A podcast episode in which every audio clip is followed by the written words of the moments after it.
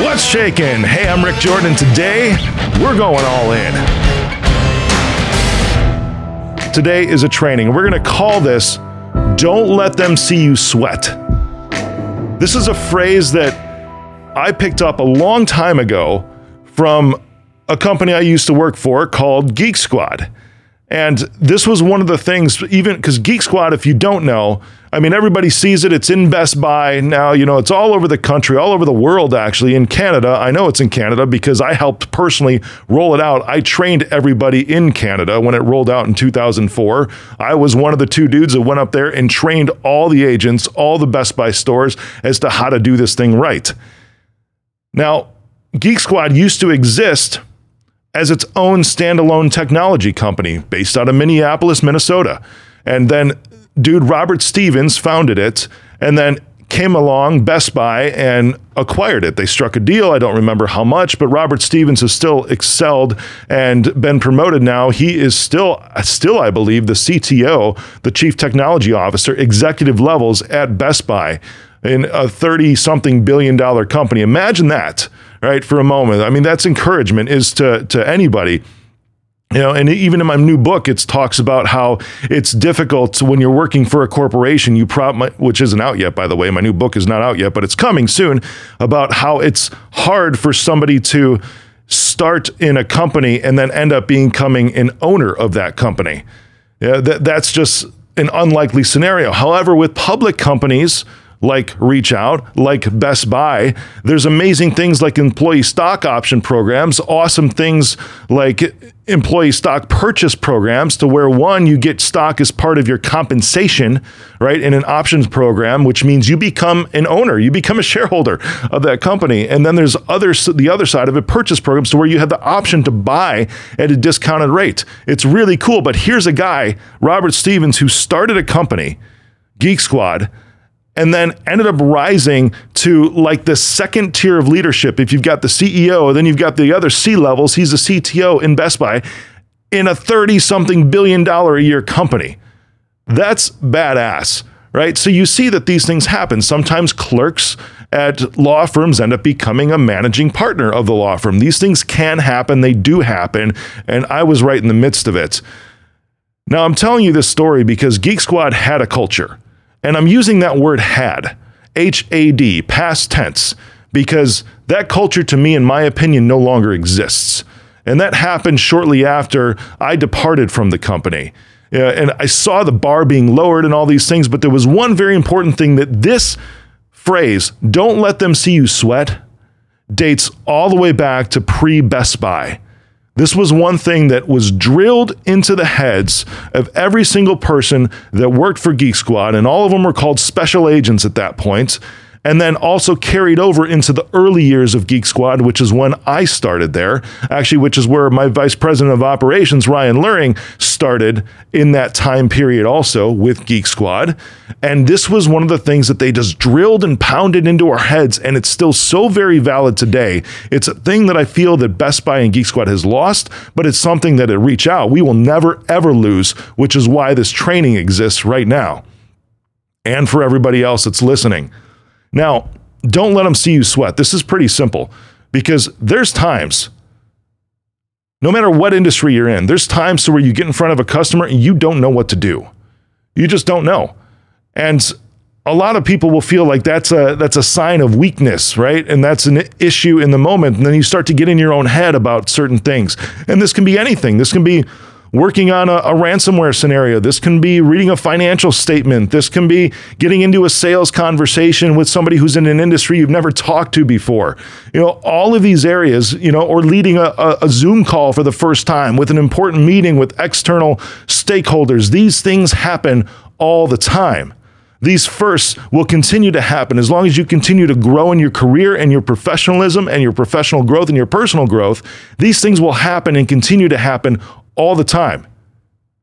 Unless you do some of the bad things, which we'll also talk about here today, because today is about confidence. And there's ways to have confidence even in the moments to where you are freaked out. And thusly comes, don't let them see you sweat. There's been times to where even I, you know, I date back to engineering days, right? And working on servers. There have been times to where I have blown up servers. It just happens, right? Technology is messed up. So if I'm putting in a new server, I remember one specific time that I was with a client who, one of my very first clients with, with Reach Out, it was just me at the time, and I'm sitting there putting in a new server, right? Everything's going great. It's about eight o'clock at night, right? We started some things about three o'clock in the afternoon. They shut the, the factory down in order for me to be in this scenario and without really hindering the business process, the operations, the production line, all of that. You know, and I, I, was guessing because I'd done this before, it would take maybe five hours or so, right, to, to swap this thing out. I had everything preloaded. So then I get to the point, and I, I don't know if you're in the if you've ever gone back this far, but the, this is, I mean, SharePoint dates back this far. It's still used with Office 365 right now. And this is probably why I hate it because it's PTSD from this moment. There was SharePoint that existed on one server. It used to not exist in the cloud with Microsoft Office, right? It used to be on a server. And the only way you could really get this was with something called Small Business Server. So I'm going to transfer this stuff over and the thing just blows up in my face, right? Eight o'clock at night. And it's like, oh, now I, I don't have the customer's data on the new server because the transfer failed. And now all of a sudden on the old server, you just can't access it anymore. Because at that point i remember that it the the transfer app right? You see this on macs nowadays too right? It's like hey let's transfer your stuff to a new machine. Sign in with your icloud id and here you go. Everything just comes over. And every time it's like i twitch a little bit when that happens because when i get a new mac because of this scenario like 15 years ago when this thing shifted and at least at that time, it kind of locked down everything else because it had to take this moment in time and it had to stop things because databases are active things and you can't really grab stuff out of them when they're still running. You can't transfer the data when they're still running. So this old server just shut down SharePoint to transfer the data and now I couldn't access it. You know, so in this moment, I've got it wasn't just me, it was just myself and the general manager who were hanging out, right? And that's it. And here's how I handled the scenario because in this moment, the first thing that comes to your mind is, oh shit, I just lost all this data right? I, I, had preparations in place because one thing I used to do is make a complete backup of the whole thing before moving it over. So I did that the right way.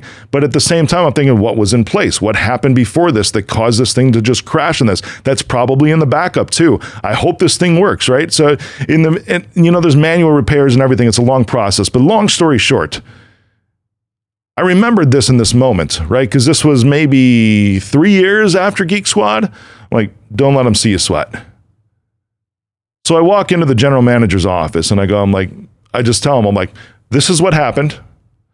This is going to take a little bit longer. This is my path forward. It's probably going to last. I am here until this is done, unless you need to go and then we can both go. And then I'll be back in the morning, whatever time works for you. But this is my path forward and this is how I am going to fix it. Notice there's a couple things that I didn't add in there. I didn't use the word try. I didn't say this is how I'm going to try to fix it. Or I didn't use the word hope, like I hope this fixes it. I'm stating fact in the moment, and this is a key to confidence in anything that you're in. I'm stating fact in the moment. And of course, he's asking, well, how did this happen? And my answer to that question was, I don't actually know. There could be a couple of different reasons why this happened, but the process that I'm proceeding forward with it doesn't really matter because this is how I am going to fix it. I don't really care how I got to this point to begin with because my path forward doesn't really have anything to do with those. So this is how I am going to fix it. Now, in that moment, I'm thinking in my head, it's like, I don't actually know 100%. And this is the thing in life. This is the thing in business. This is the thing in relationships. This is the thing literally in everything. You never know 100% about anything. Even though you can look in the historic past and see trends and see that something worked really about 100% of the time. It could have even worked every single time prior to that. And it just, it, that's what maybe gave you the confidence to move forward. This was the first time I ever faced a scenario. So I didn't have the, the historic reference to pull on. All I knew is exactly what my path forward was. So I said, This is how I am going to fix it. And in that moment, he said, Okay. He asked, of course, how did it happen, as I said, but I didn't say try. I didn't say hope. All I said is, This is how I am going to, dot, dot, dot. He's like, you know what? I'm going to go home. I don't mind if you stay here. Just that works because I'd rather have it back up and running. If you need to come back in the morning, that's fine too. If you want to stay all night, that's okay. It's completely up to you. Here's a here's a key fob to the door so you can get in and out in case you want to go get dinner, whatever it is. But it's all good. Notice there's a couple things in this. There's there's a few things I did not do in addition to saying the word try, which I didn't say, eh, or say hope, which I didn't say. I also didn't avoid it. I didn't sit my ass in front of the server and stay in that closet and just keep chugging away without any kind of communication to him whatsoever. Because at some point in time, he'll start to look at his watch and be like, you know what? He said like eight, nine o'clock, and now it's 10 o'clock. What's going on here? So, of course, that person would come in and say, hey, how's it going? And in that moment, it's like you have lost control of the situation. Now you look like an ass and any possibility of confidence that you have has completely eroded away. And in order for you to instill confidence in other people and allow them to trust you, you have to exert the confidence yourself. So, outside of saying try or hope, which I didn't do, I also didn't avoid the scenario. I immediately, as soon as I had a plan, right, which took me all about five minutes or so, right, to see, okay, I know what I need to do. And my next step is to go to the backups and try to restore that and then start this transfer over. I had a plan of action. Did I know it was going to work? Fuck no. I had no idea because I had never been in this scenario before.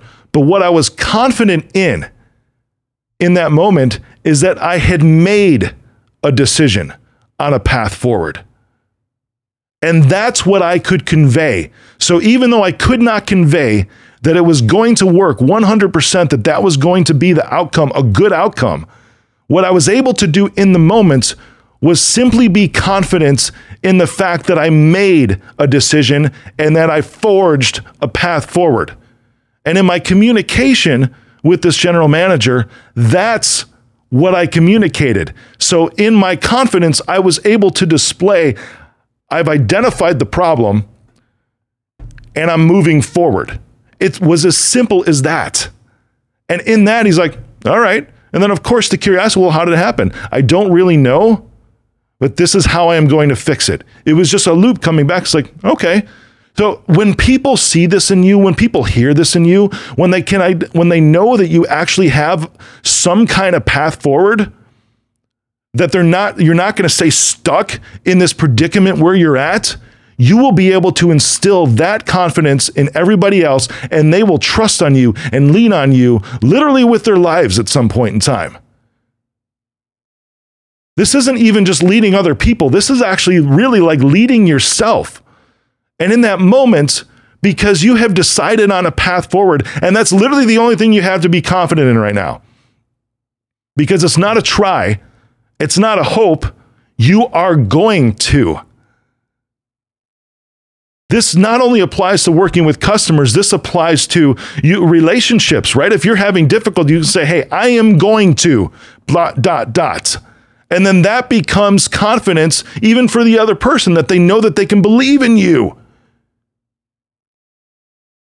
If it's with your kids and you're, you know, something happens. I mean, this was a scenario for me to where it was like three kids in a two bedroom condo. And it's like, I decided, and one day it's like, I had no freaking idea how it was going to happen, but five people in a two person condo. I'm like, this is it. This, uh, you know, I, I could stay stuck in this moment right now, but no, because here's what I'm going to do. I have no idea exactly how I am going to get there right? I, I understand how things got to that point. At least I understood that at that point in time. But in that moment, I'm like, I don't know what to do. I have no idea. I know that I need more space for my family, but you know what? I could just stay right here. So I'm not just going to sit back and wait, which is avoiding the scenario. I'm not going to try to produce more money. I'm not going to hope that I produce more income for my family. What I will do is I am going to grow my business, get a bigger home. No idea if it would work. the business, because that was the early years. No idea if I would have a bigger home anytime soon. But that confidence comes in your decision about what you are going to do.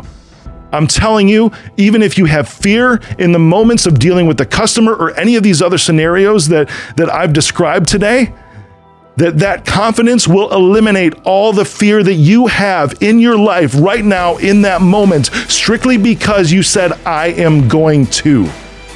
And then when you have that communication with the with the manager, with the with the owner, whoever it is, they're going to sense that in you and they're going to go right along with you. Confidence does not have to be in the solution. Confidence does not have to be in the outcome. Confidence only has to be in your decision of I am going to.